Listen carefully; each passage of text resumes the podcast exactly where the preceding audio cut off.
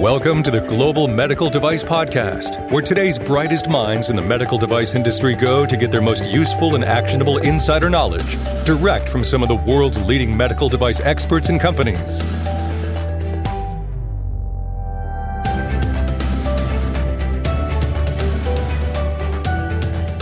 Are you up to speed with some of the most progressive programs that are available to medical device companies uh, with the FDA, things like the expedited access pathway or the breakthrough devices program. I would encourage you to listen to this episode of the Global Medical Device podcast to learn a little bit more about these programs as I explore them with Mike Drues from Vascular Sciences.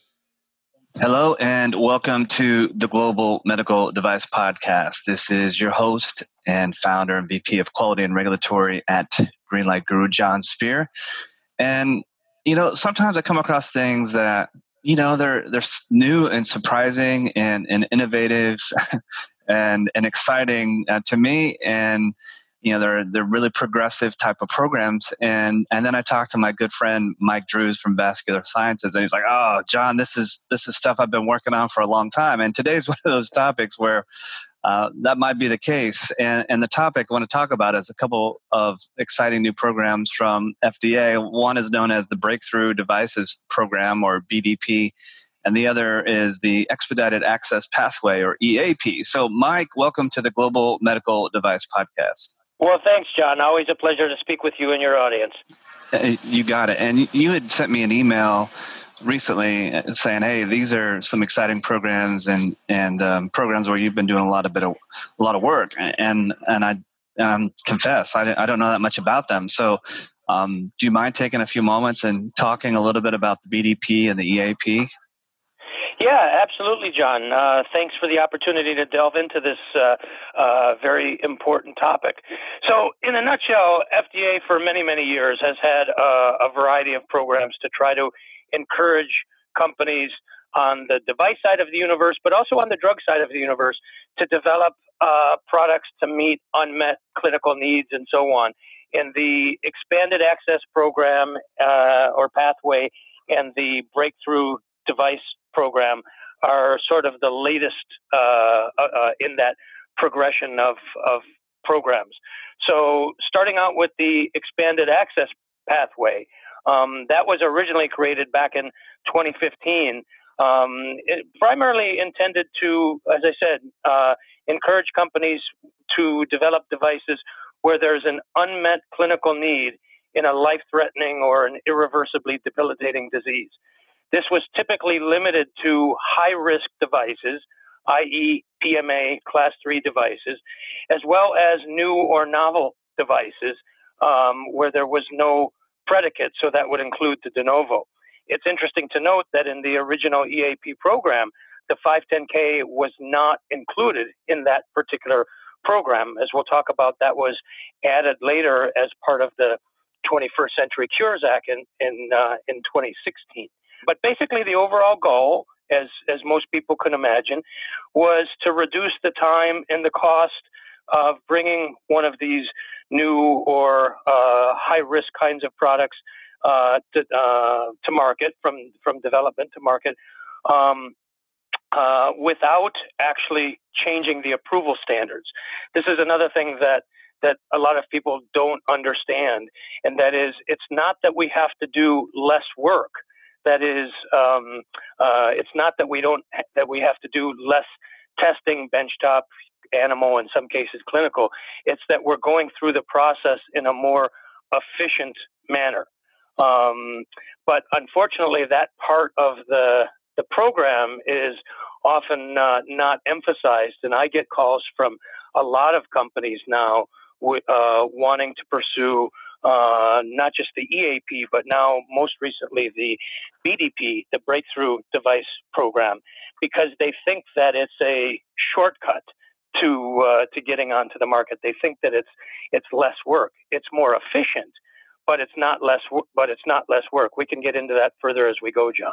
Yeah. Okay. So, key thing I heard there is it's it's a um, it's a, a alternate pathway, but it's not a shortcut pathway. And I and I think that's kind of interesting that you know. A, a lot of medical device companies were still looking for that shortcut and And folks, um, if you've heard Mike and I on the podcast before, or whether uh, this, this might be your first time listening to Mike and I chat, there's no shortcuts. There's still the the need to do the work that's involved.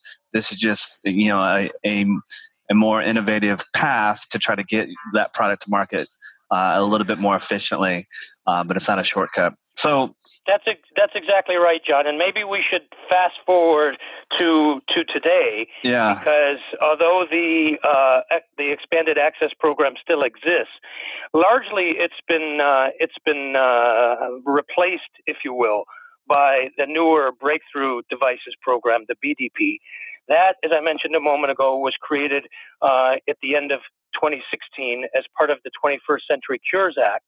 And that Congress, in its infinite wisdom, took a, a broader approach because, among other things, um, and we can talk about the criteria of the BDP in a moment, John. They have, in, uh, they do allow now uh, 510k devices to qualify for the BDP. Whether they should or not, that's sort right. of a philosophical question, but uh, but they do.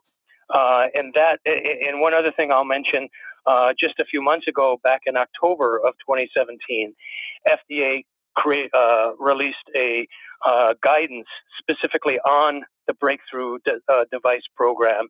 Uh, if anybody is seriously interested, I suggest um, taking a look at this guidance.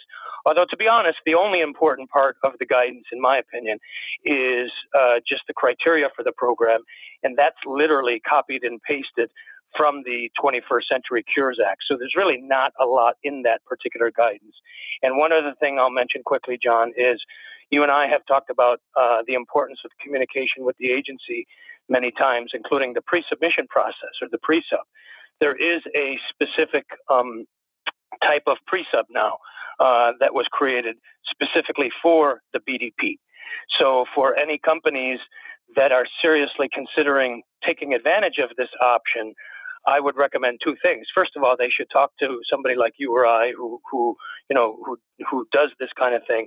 But also, they should take a look at the guidance uh, for the BDP program, and they should ta- and they should definitely take this to the FDA as that type of a pre-sub to make sure that they qualify. All right, good, really good tips. And, and folks, you know, one of the key things that you should know about Mike Drues and his background with vascular sciences. I mean, he's worked uh, a lot with not only medical device companies but also the regulatory agencies. And and if there's an expert in regulatory strategy, Mike's your guy. So even if you know you're you're looking for that quick path, whatever that might be, for whatever reason, uh, it's good that you reach out to him because you know Mike knows about all of these different programs and and the different vehicles and you know the pre-sub is is certainly one of those programs that you know you and I have talked about quite a few times and I suspect we'll talk about quite a few more times. It's such a great um, program for, for medical device companies to engage with the FDA uh, early in the process to figure out the, the most viable uh, path for, for your new technology. Um, so, Mike, for those companies that are thinking, you know, this might be new to them, the EAP, the BDP, the 21st Century Cures, and so on. What I mean, aside from looking at the guidance, I mean, how do I determine uh, whether or not uh, something that I'm working on could even qualify. I mean, is there is there beyond the guidance? Is there is there some sort of device category or or some sort of therapy or technology that's better suited for these programs? Well, that's a great place to take this conversation further, John, and let's drill into specifically the criteria, the eligibility requirements, if you will, uh, to get into the EAP or now BDP programs. And by the way, thank you very much for those very flattering comments. I, I oh, appreciate sure. that. So there's really only a couple of criteria uh, in order to get into this program, uh, and um, like all regulation, John, as well as you know on the quality side as well, it's written very broadly, very very vague, very nebulous. So it can be interpreted in many different ways. First of all, as I said, Congress has expanded the BDP. It is uh, devices are now eligible from all uh, pathway categories. I mentioned the PMA and the de novo earlier, but mm-hmm. it also now includes the 510K and pretty much any device, regardless of classification, as well as regardless of regulatory pathway, could possibly be uh, eligible for the BDP program if it meets the following criteria. So the first criteria is that the device provides a more, effic- a more effective treatment or diagnosis of a life-threatening or irreversible, irreversibly debilitating disease or condition. That's criteria number one. And criteria number two, you're required to meet at least one of the following criteria. The device represents a breakthrough technology. And of course, how we define the phrase breakthrough technology is largely up to us. Especially, you know, we, we know, John, that the vast majority of, of folks in our audience are working on 510K devices. On one hand, um, it's pretty hard to argue that uh, uh, a device that's eligible for the 510K is a breakthrough technology if it's substantially equivalent to another device already on the market. But it can be done, and I've actually had a few devices successfully uh, under the BDP program uh, as a 510K. So it depends on how you define breakthrough technology. Uh, another criteria is that um, no approved or cleared alternative exists now, again, that seems contrary to uh, the 510K, but this is right out of the 21st Century Cures Act. So uh, you can spin this a little bit. Maybe if your labeling is a little bit different, maybe uh, if your technology is a little bit different. My favorite example is if you have a device on the market that's currently being used off label, then technically no other approved or cleared alternative exists because, as you know, John, FDA doesn't regulate the practice of medicine. So if a device is being used off label, then that could qualify here.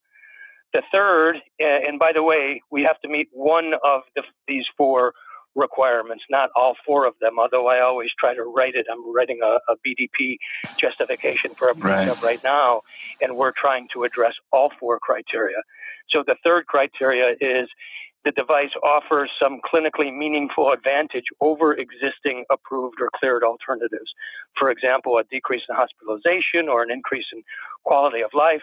I would like to think, John, that all devices do that, regardless of whether or not they, uh, uh, they, they qualify for this program. And then the fourth is uh, sort of a, a really touchy feely one, and that is the ability of the device, uh, uh, sorry, the availability of the device is in the best interest of patients. Uh, again, I would like to think that that would apply to all medical devices, not just BDP devices, but that's exactly what the uh, what the, uh, the the 21st 21st Century Cures Act says. Okay. So let me just repeat because I went through that pretty quickly. Let me just repeat. The first criteria is the device provides a more effective treatment or diagnosis of a life-threatening or uh, irreversibly debilitating disease. That's requirement number one. And requirement number two, we have to meet at least one of the following. The device represents a breakthrough technology. There's no other approved or cleared alternative. The uh, device offers clinically meaningful advantages over uh, other existing devices.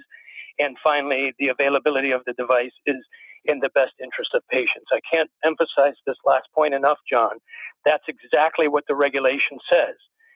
How we interpret that regulation is 100% up to us. As I like to say, regulation is all about the interpretation of words yeah. and our ability to defend our interpretation. Yeah. So those are the words that I just shared with you and your audience right out of the regulation. How we interpret those words is totally up to us, and how we go and sell our interpretation to the FDA is totally up to us because I've never bought into the logic that so many seem to think, and that is that somehow that FDA's interpretation of a certain set of words is more more uh, correct than my interpretation. It's just simply, you know, they don't know anything more than than we do. Yeah, as I say, if I if I um, as you shared that, as, if I squint, I mean, I can I can almost see just about every medical device uh, known to man could almost fit into those criteria, right?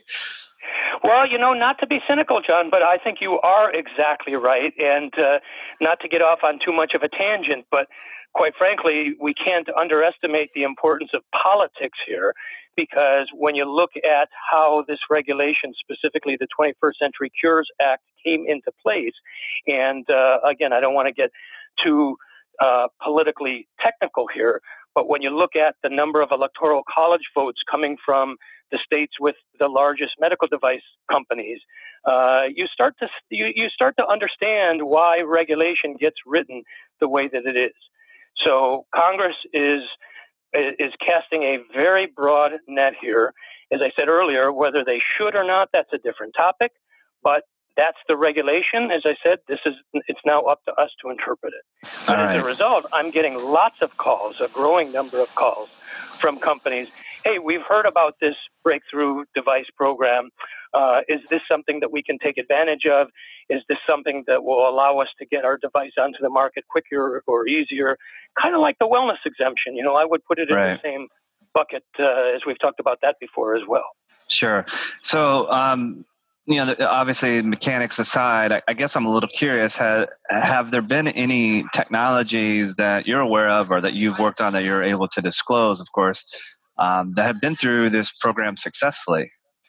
Well, uh, okay. So let me say let me say it this way: I've taken now uh, probably about five or six devices. Remember, specifically, the BDP was only created uh, uh, less than a year year ago. Uh, so I've taken about five or six devices now to the FDA specifically for the BDP. Uh, the vast majority of those have qualified for the BDP program. In other words, FDA says, you know, they bought into our arguments for the, the justification, and we can go into that in more detail how we how we do that justification if you want. Um, but I'm just a little bit reluctant to mention the specific ones, John, because although sure. they're in the BDP program now, they're still under development. They're still under oh, sure, sure. review. By sure. the way, one of the advantages of the BDP program, uh, and uh, this is something that I that I actually agree with FDA on, is they encourage people, or at least they say they encourage people, to come to the FDA very early in the development process. Uh, you do not have to have a you, you do not have to be at the point of design freeze. In some cases, you don't even have to have a working prototype. You can, to a certain extent, go to them with a concept, with what I call a virtual device, and say, you know, we're intending to design the device to, to work this way. We're intending that the device is going to do this, this, and this. If assuming that we can do all these things, you know, would it qualify for the BDP?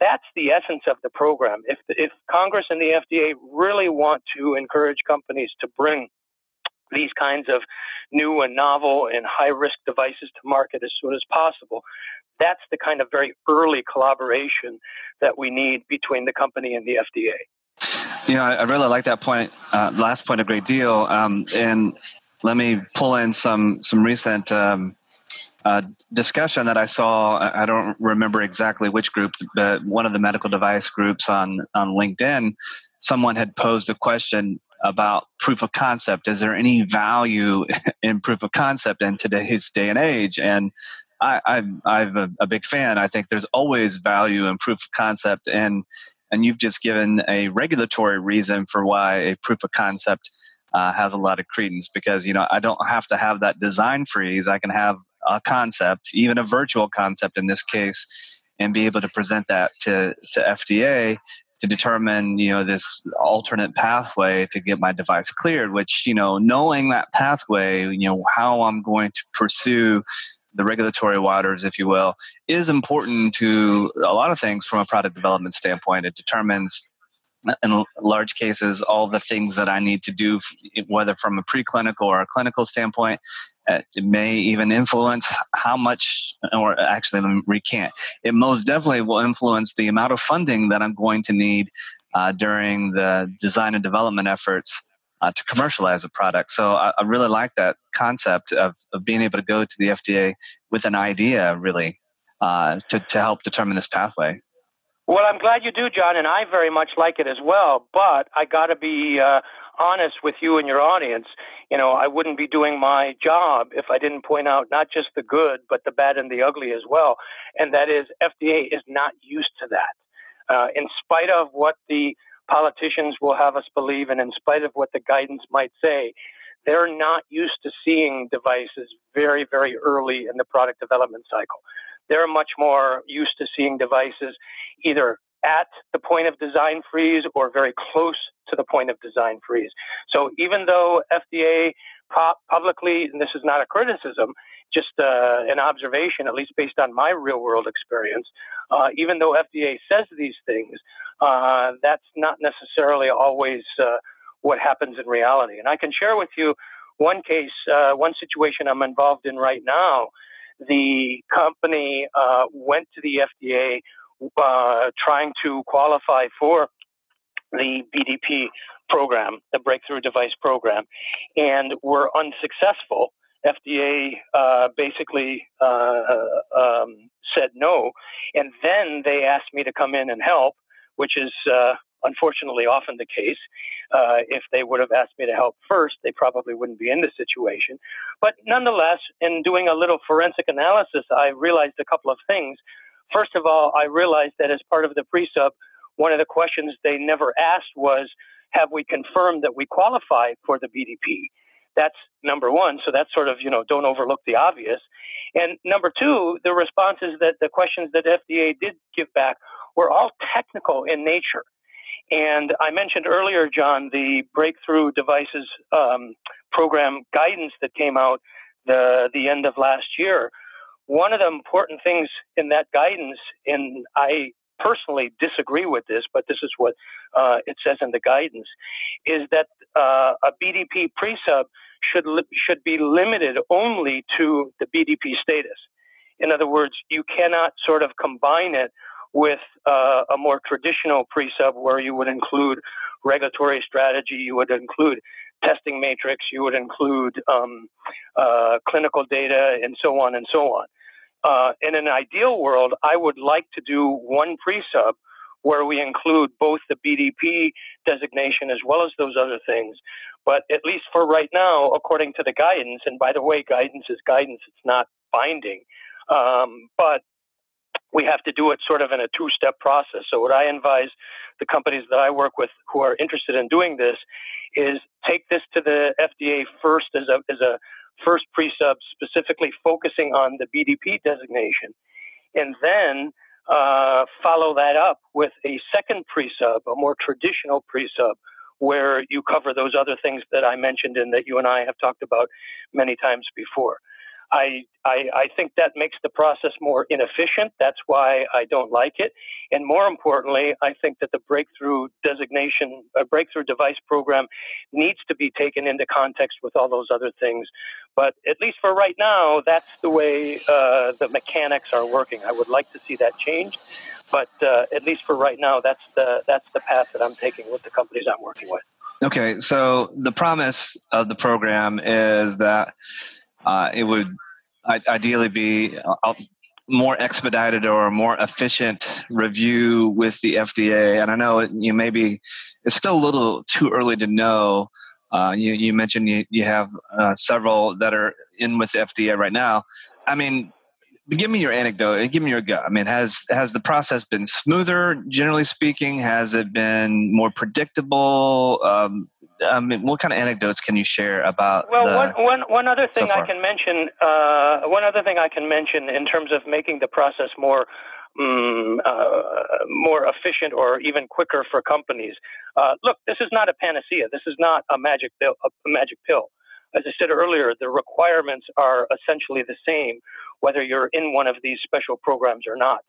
However, one of the ways that we can speed access of the device to market, you know, as, as you know, John, there's always been sort of a, a healthy competition between the US and the EU in terms of what devices and drugs come onto the market first in which place. Well, one of the ways that we're mitigating that time here in the US is by shifting some of the clinical data requirements from pre market to post market. In other words, for uh, class three devices that usually require clinical data, and even for class two devices under a de novo or a 510K, that might require a clinical data. One of the advantages of getting into one of these programs is that you may be able to shift some or perhaps even all of your clinical data, your clinical burden, as I like to call it, from pre market to post market. And obviously, that has advantages for the company. Um, as I said, I can't give you overall statistics with regard to the BDP program. I'm not even sure that if any of them are publicly available because the program is so new. Uh, and I'm not sure, as part of uh, if FDA is required to collect statistics uh, specifically on these programs. They might, I just don't know. But I can tell you the EAP that's been around for a little uh, a little longer. Um, when it was created in 2015, there were 29 EAP applications. 17 were accepted. A dozen of them were rejected, and usually those decisions were made within 30 days or less.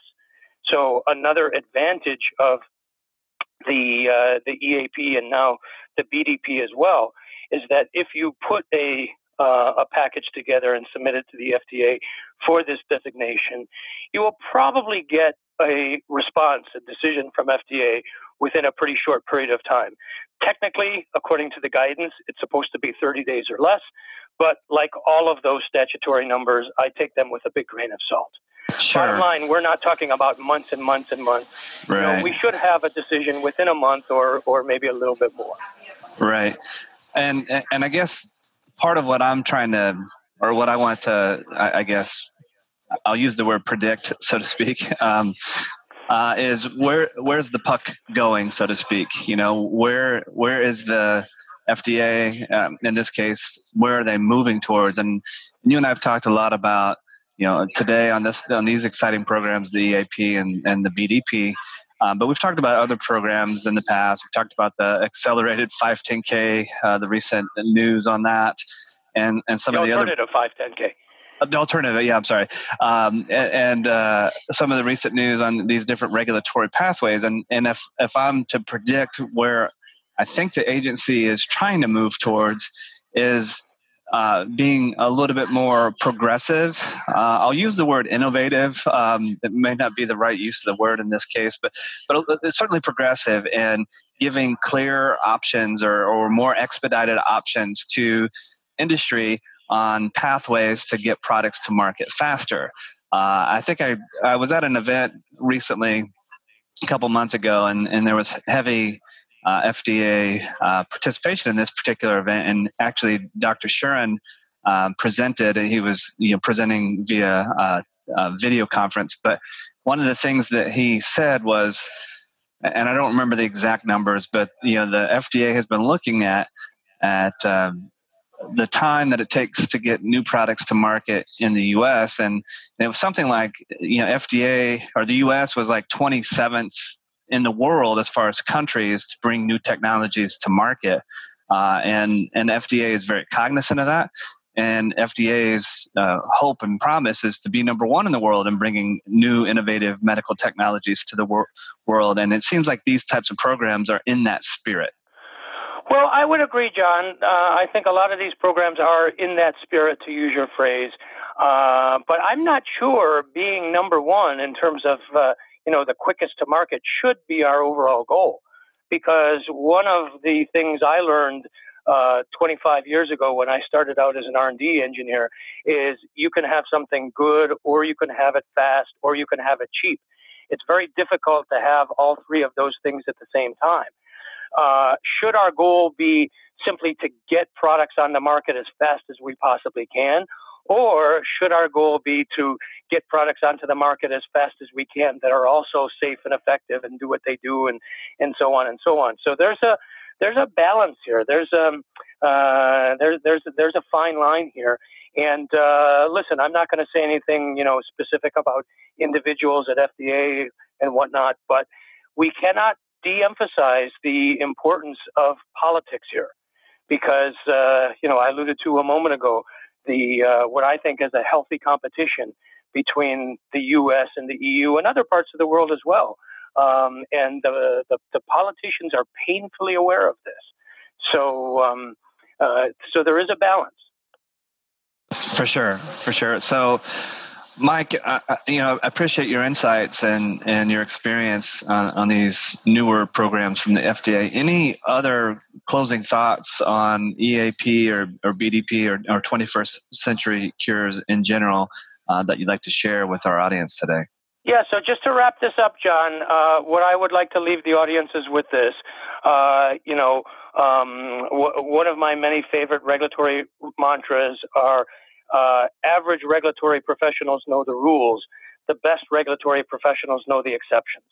So we are talking here about programs that are less commonly used, but in certain situations, in certain circumstances, they can be very important. They can be very valuable to both the company as well as to society and patients in general. So people need to be aware of these programs, at least in a general sense. And if you're seriously considering the use of one of these programs, specifically the BDP, take advantage of the BDP pre sub option, take it to the FDA, um, provide a very strong justification as to why your particular device meets those criteria that we discussed earlier in, in today's podcast. I personally like to write this um, as sort of a call and response. In other words, here's criteria number one. Here's where my device, uh, why my device fits. Here's criteria number two. Here's why my device fits, and so on. As I said, technically, you only need to meet one of those four uh, criteria in the second batch. I try to admit as many as I can, even all of them, ideally. Uh, and remember, for the BDP pre-sub, you need to limit that, at least for right now, to just the BDP designation, um, which means that you can be fairly light on the device description, on your technology, on your regulatory strategy, on your uh, clinical burden. Uh, I guess theoretically, you could leave all of that information completely out. I don't do that. I do provide. I do try to provide FDA at least some of that information, but perhaps not as in, not in as much detail uh, as I would in a traditional pre-sub. Bottom line, Jon, no matter uh, you know no matter what pathway to market that I'm using, whether it's BDP or something else, um, I want to demonstrate to my friends on the FDA side of the table that I know what the heck I'm doing.